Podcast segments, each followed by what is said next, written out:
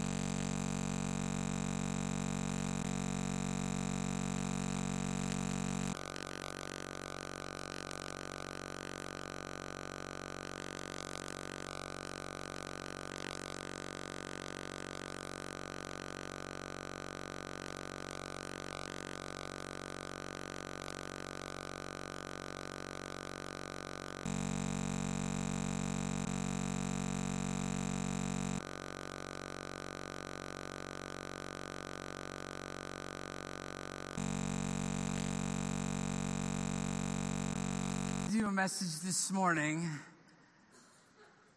on three words Numbers chapter 6, verse 24b. We added a B because it's just the second part. The words are, and keep you. Last week we did, may the Lord bless you. Today we're going to do, and keep you. Now, I want you to just hear from the get go, and there's an outline and it gives you lots of information you can look up later. But it's this word in Hebrew, shamar. Say shamar. It means to keep or to guard or to observe, to give heed, to have charge of, to protect, to save life. And you get this if you are a parent or if you've babysat, you're always watching, you want to protect and you want to guard. And there are those moments as a parent. Have any of you ever had that moment where you said, uh, you see something that's going to happen? You see your kid or somebody else's kid and disaster is about to come. And you have to step in. It looks a little bit like this. Check this out.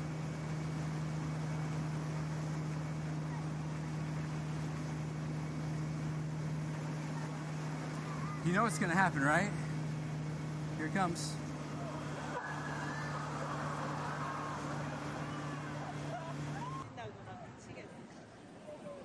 Worst nightmare right here.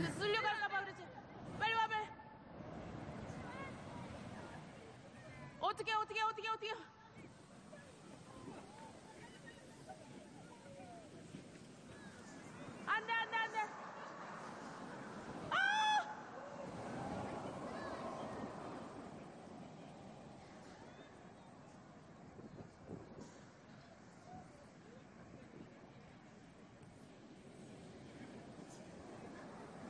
oh,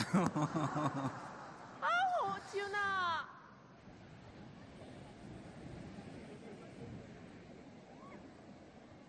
That's not all.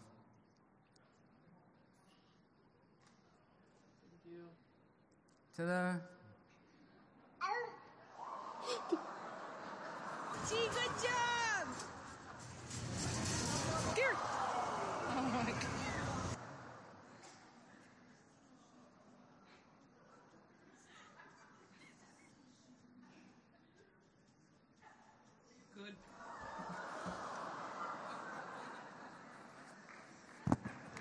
Wow.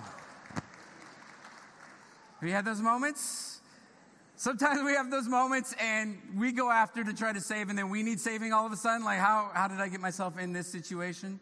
Uh, I remember uh, being dared by my brother when I was a little kid. We had a loft, and he said, just, uh, just dive head first. I'll put five pillows down on the ground, and, and you'll be just totally fine, right? And I did. I went head first down there. I, my head hit pillows, and for about 10 seconds, I was totally paralyzed, right? Like, you just think, wow, what are those moments that we, we actually need this guarding? And so I want you to hear this today. Um, that this, this word to guard, may the Lord keep you. That God has set himself up as our keeper.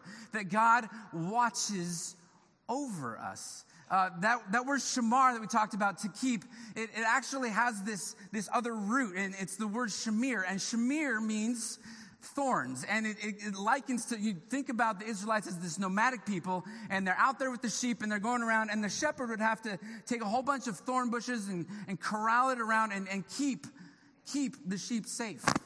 And so that is that, that picture. And so God sets himself up as our keeper, and he does this. And there's a lot of passages in the Old Testament. And I want to just show you a couple. Psalm 91. He will give his angels charge concerning you to Shamar, to guard you in all of your ways. In Psalm 121, and Psalm 121 is actually, it says, the Lord, the keeper of Israel, as a heading in some of your Bibles. I put it on the back of the outline. But the whole thing talks about God as our keeper. Not only in the Old Testament, but also in the New Testament. As Jesus is praying this prayer to the Father, he knows that he is about to be crucified. He's going on trial, and there's almost this transfer of power that's taking place. He says, I am no longer in the world, and yet they themselves are in the world, and I come to you, Holy Father. Keep them Keep them in your name, the name which you have given me, that they may be one, even as we are. While I was with them, I was keeping them in your name, which you have given me, and I guarded them. And not one of them perished, but the son of perdition, so that the scripture would be fulfilled. And that is referencing Judas. Now, I want you to just hear that. And then it goes on in verse 15. And Jesus is saying, I do not ask that you take them out of wor- the world, but you keep them from the evil one. So this is Jesus' prayers God, the Father, keep my sheep. Watch over them and protect them. It's in the noun version of this, it's a sentinel or it's a watchman on a wall that is guarding and protecting and keeping. And so God has set himself up like this. Now, there's this fulcrum passage, and I, I, love this, and it gives us a really good picture of how God wants to be our keeper. In Psalm 91, it says, It is He who delivers you from the snare of the trapper and from the deadly pestilence. And it says, He will cover you with His pinions, His wings. And under His wings you may seek refuge. His faithfulness is a shield and a bulwark. Now, a few weeks ago, Matt Don told us a story about a fire and a, a chicken uh, that protected its young. And it, it, comes from, is based out of this book. Uh, written in 1945, it's the Illustrated Gospel Series, and it tells this story on a barn. You have this chicken, the, the barn catches on fire, and all of the little chicks have to come underneath the wings of protection of the mother. And you have a couple of references throughout the Bible where God is saying, I am like a, a hen. I am like this chicken and I want to gather you. And it doesn't feel like a very strong and powerful image of God. My God is a chicken, right? Like it's what you used to call kids on the playground, right? Like when they were scared of something. Uh, but we have chickens at our house. In fact, um, we've gone through a couple batches because we have a dog that likes to, you know, take them in his mouth and shake them until they die. And we did have one chicken that survived the incident. Um, he was not dead, but mostly dead, if you've seen The Princess Bride. And he was the best chicken, like forever. And then that incident happened, and we just kind of like, we slowly watched him come back to life, but he had a new personality. It's like if, if a chicken could have PTSD, this chicken did. I don't remember what we used to call it, but it just became known as the kids called it Mad Eye Hootie. And we were scared of this chicken. We would open up the coop, and that's the one that would, we would uh, open up the coop and then we'd run away because Eye would run after us. It was a scary moment. But if you don't think about it, like, I want you to just like check this out. This is, this is what it looks like. And you have to see these, these, uh oh, right? Now we have the dog, but look at the chicks and look at look at Mama Hen. She's not happy about this. It's a standoff, right?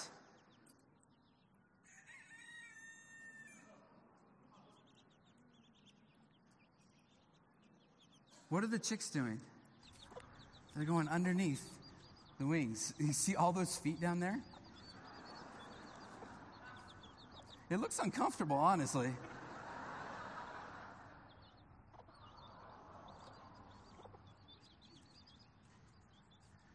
I, I want you to see this, though. I want you to think about this. That last passage in Psalm 91, it says, He will cover you with His pinions, and under His wings, it says, You may seek refuge.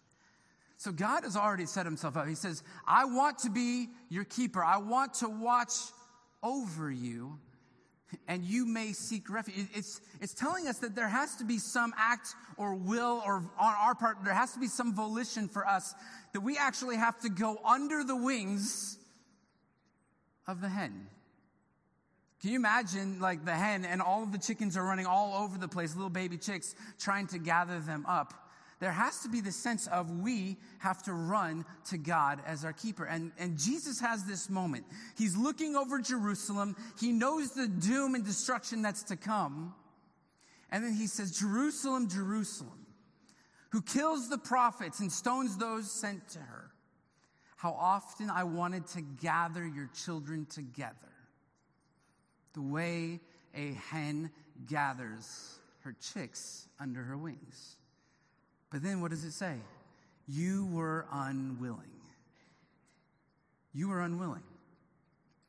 There has to be a point for us where we are actually willing to come underneath the wings of God our keeper, of God our protector. But there is something in us that is a little bit resistant sometimes. I want you to think about this because there, there, Tozer has this quote. You've probably heard this before, but it says, What comes into our minds when we think about God is the most important thing about us. When you talk about this time in your life that you needed to be kept, that you needed to be guarded, that you needed to be watched over, um, what, what was your response and how did you approach God in that moment? Do you feel kept by God or do you feel like stuck under the wings of God? Many of you have experienced something in your life at some point where you felt forgotten by God, where you felt abandoned by God. And so I have to like dig into this a little bit, right? It's not enough for us just to say, all right, God's your keeper, just trust that God's your keeper because we're too smart for that. We, we have too much life experience under our belts to just be able to say, yeah, he's our keeper because you have had times where it didn't feel like that. I want to bring up Shannon Reese. Uh, many of you know Shannon, but there's part of her story um, that I've asked her to share that many of you don't know. And this is something that um, her entire family has gone through. And so I want us to just take a few moments. Hi, Shannon. Say, good morning, Shannon. Good morning, all. And so, Shannon, uh, just want you to, I, I, know that this has been part of your story, but we've really never sat down until recently to just really sit down and talk about it. And so, share that with us. For sure.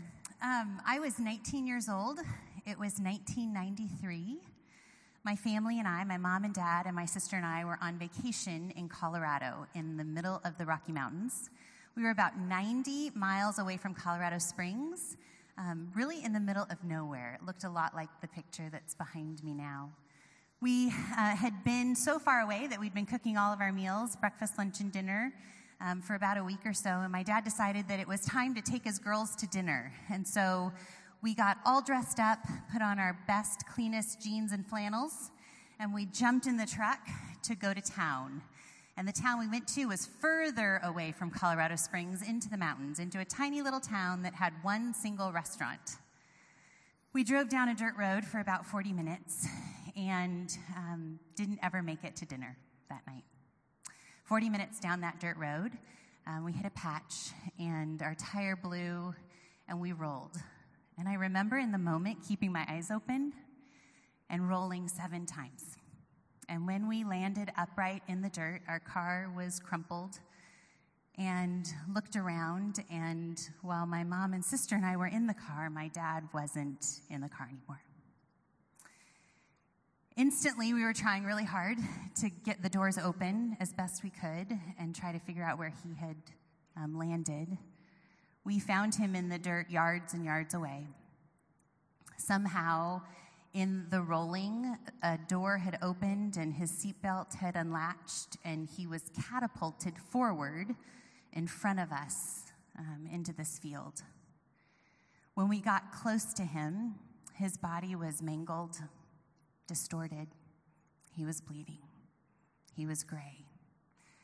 The sounds coming out of his lungs were not sounds you'd ever want to hear. And my mom just told us to run.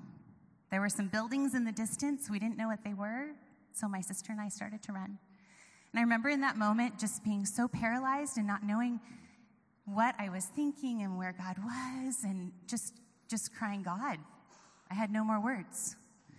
We ran and we ran and we ran and we we found these empty buildings that we were running through. We eventually found a woman in one of the buildings who had a landline and she was able to call 911.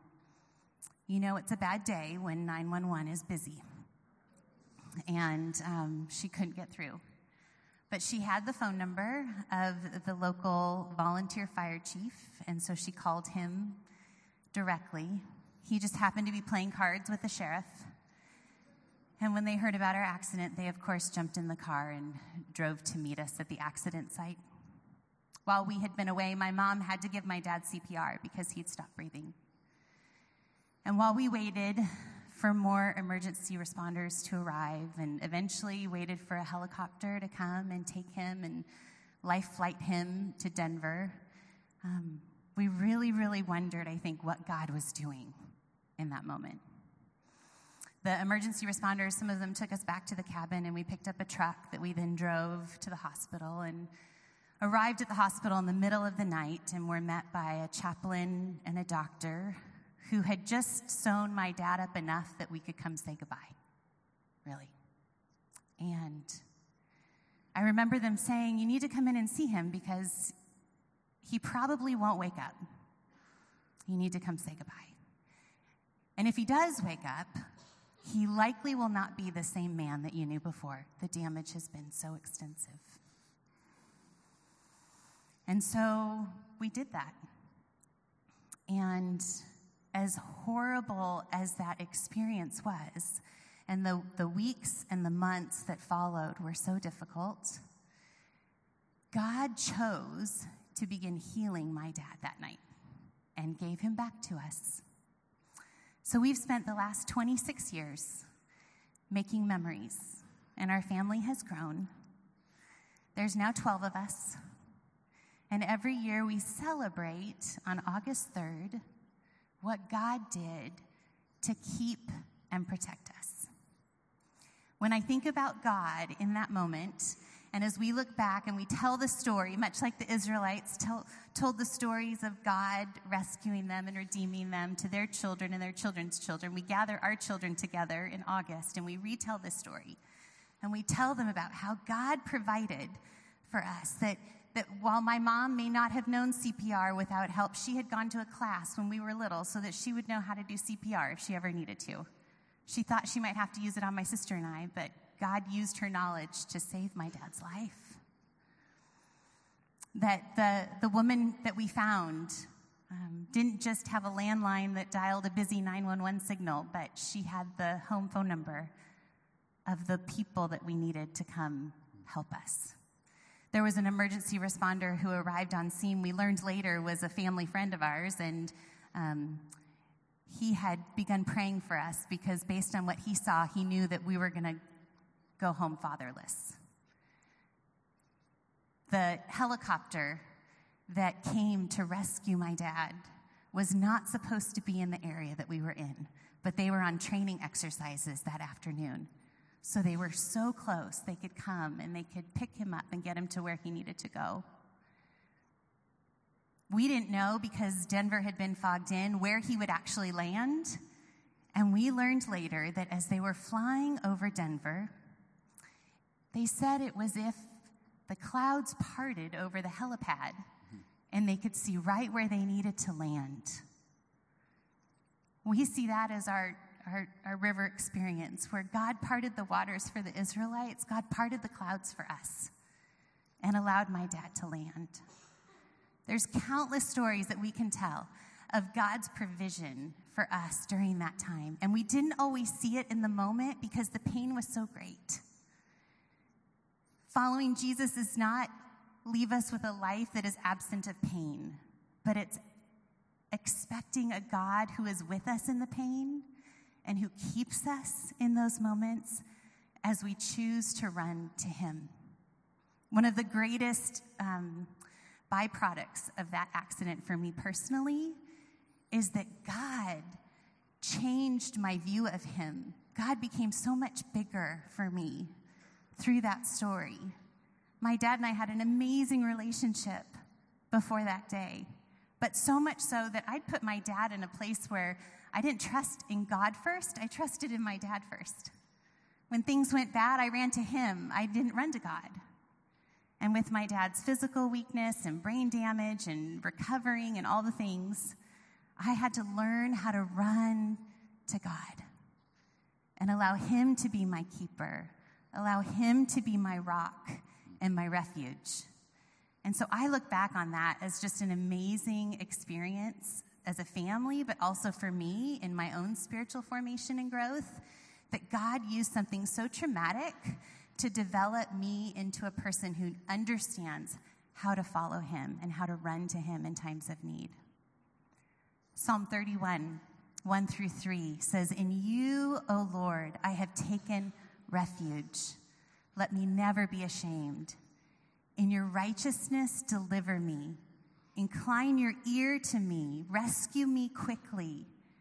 Be to me a rock of strength, a stronghold to save me. Thank you, Shannon. Thanks for sharing.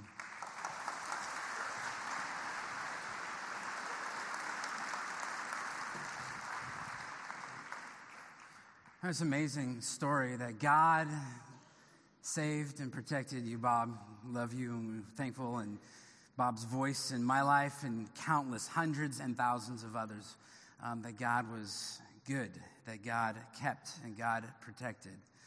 Um, and so we run to God in those times of safety. But I also want you to hear this that, that we need to run to God for intimacy. It's in those times when we are struggling and we feel abandoned, and God, where did you go? It's, it's the disciples in the boat. Lord, don't you care that we are all perishing? Do you see what's happening to me? And then we, we hit a verse like this, and this is Deuteronomy 32. It says, In a desert land, he found him. In a desert land, God found Israel. He found his people in the barren, scorched earth of the wilderness as God protected his people. In a barren and howling waste, it says he shielded him and he cared for him. He guarded him as the apple of his eye. Now we see this, this phrase. It's a idiomatic Hebrew phrase, the apple of his eye. Uh, the interesting part is the word apple actually never shows up in the Bible. Uh, in Hebrew, the word apple is tepuah, and it doesn't show up. In fact, the word that is, is there is actually this word ish. In fact, it's ishon. It's, ish means man, ishon means little man. So let's retranslate this. It says that he, God, guarded or kept Shamar, God kept him, Israel, as the little man of his eye. Doesn't that make a whole lot more sense now? nope, not at all. But this is what I want you to do look at the person next to you, and I want you to look in their eyes. And I need you to get awkwardly close. I hope that if it's not somebody you know, you're going to be new friends with them. It's okay. But you have to get close enough that you look into their eye and get close enough to the point where you can see your reflection of you in their eye. Do that. You have permission in our American culture to step into this for a second.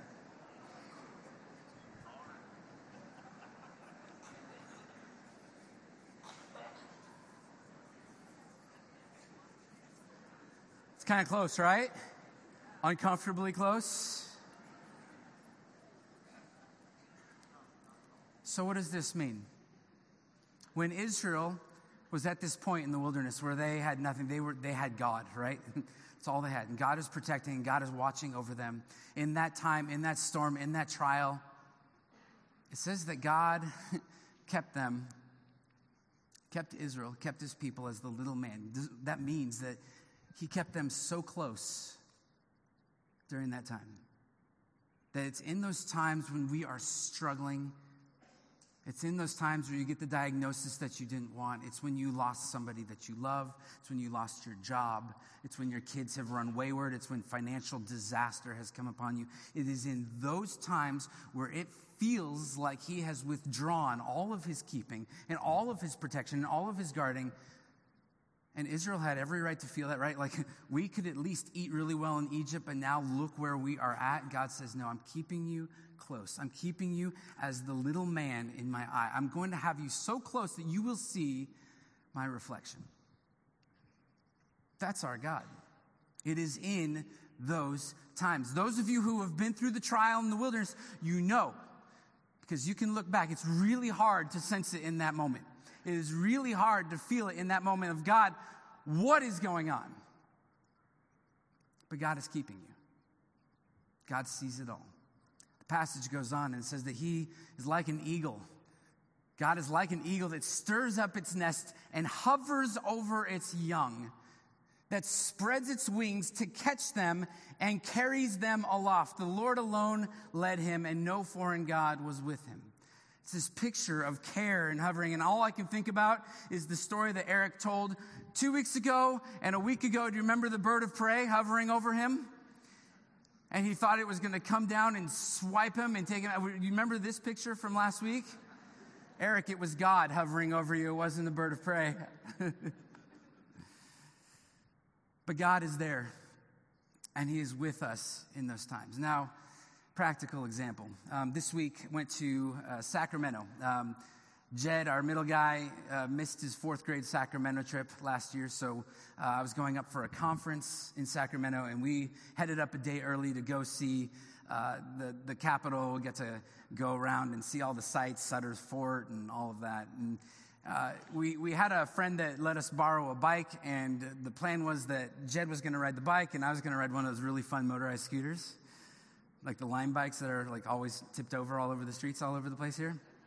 Well, Jed's legs were not long enough for that, so we had to, we switched. And I, I, was trying to think helmet laws and all of that, but all I remember is we are running through the streets, we were riding through the streets of downtown Sacramento, and I kept looking back, right? Like, because this is my role as dad. Like, I'm going to keep, I'm going to guard, I'm going to protect. And I kept saying, Jed, come on, come on, stay close, get under my wing, right? I want to protect him, I want to protect him.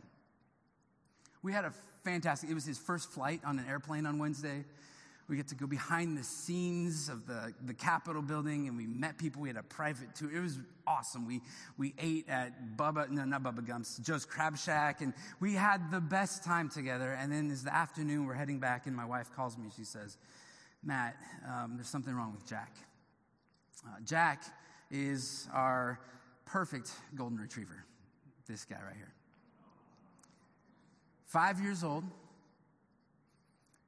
And she said that when she brought the kids home after school, he came limping across the grass, which is, Jack is, we, we say golden retrievers, they're like, you know, wonderful. They, he, he, I always said he was needy, and my wife figured out he's actually just adoring us, right? He loves us so much that he's just, you know, we have two dogs, and one dog is just constantly running around hunting like a, real dog, and then Jack is just sitting at the back door just watching humans, right? He loved his humans. And when they came home, he just came and limped uh, and then he just fell over. And so she brought him to the vet. And we went from absolutely nothing wrong to 12 hours later. Uh, my wife had to make the decision to have him put down because cancer had overtaken his entire body. And now I have to tell Jed. And all of a sudden, this passage that I've been sitting with for a couple months now, I can answer this question in a much different way that I was not able to even a week ago. Of, I could tell you theologically that God is there and God is with us, all of that. But as I sat there and I, I told Jed, Jed, um, we have to put Jack down, that he's going to die. Uh, that Jed, we're sitting on the couch in the hotel room, and now he's under my wing. And he's crying, and this dog that I thought I didn't love somehow struck a chord in my hardened heart. My heart grew four times larger that day. And we're, we're sitting there and we're crying, and I'm holding him, and it's, it's awful, right? Like, it makes me never ever want to get another animal the rest of my life, right? Like, it's so, you, you've lost animal, right? The animal lovers in here, you're crying right now. I see you. And we just sat there for 20 minutes, and I realized, like, God, in his role as guard and keeper over us, it's, it, it's not that he keeps those things from us, but that he is with us when we have those things that happen to us. Does that make sense? And so some time passes, and I look at Jed, and, and, and he's sitting there. This is in our hotel room, and he grabs the phone and he looks up a verse. I mean, this is one of those like, all right, God, I didn't teach him this, right? Like, this is just like you have put this on his heart. And he looks up a verse, and I look over at him. I said, What are you looking at? And he, he just holds the phone up and he shows me. And it was this verse. Thank God, like going to school and like he's, he's putting these memories into his life and his heart. Do not be afraid or discouraged, for the Lord will personally go ahead of you. He will be with you. He will ne- neither fail you nor abandon you. So, a five year old dog and an 11 year old boy taught me what it looks like to have God as my keeper. And I pray for each of you, knowing full well that many of you have something that you are in the middle of right now.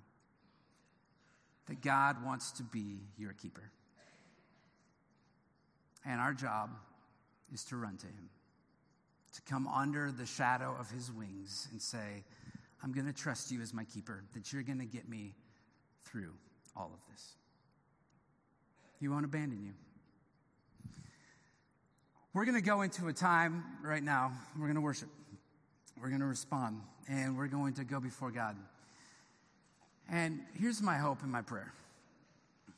Um, as we take the elements, I want us to remember God gave his son, that God is with us, and that as we take these elements, as the bread and the cup are passed, that we remember what he has done for each of us. Um, I always said that if I ever wrote a book, that I already knew the first line.